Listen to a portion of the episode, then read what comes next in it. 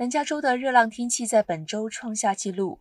根据洛杉矶国家气象局的数据，周四以下地区出现了自1989年4月7号以来的最高单日高点。洛杉矶市达到95华氏度，长滩达到100华氏度。气象学家表示，预计周五炎热的天气还将继续，高温警告会到下午六点。根据预测，周末将会出现降温，但在最温暖的山谷地区。气温仍可能接近九十度。预计从周六到周日，低气压周末时将沿着西海岸蔓延，将会带来低于平均水平温度和零星降雨。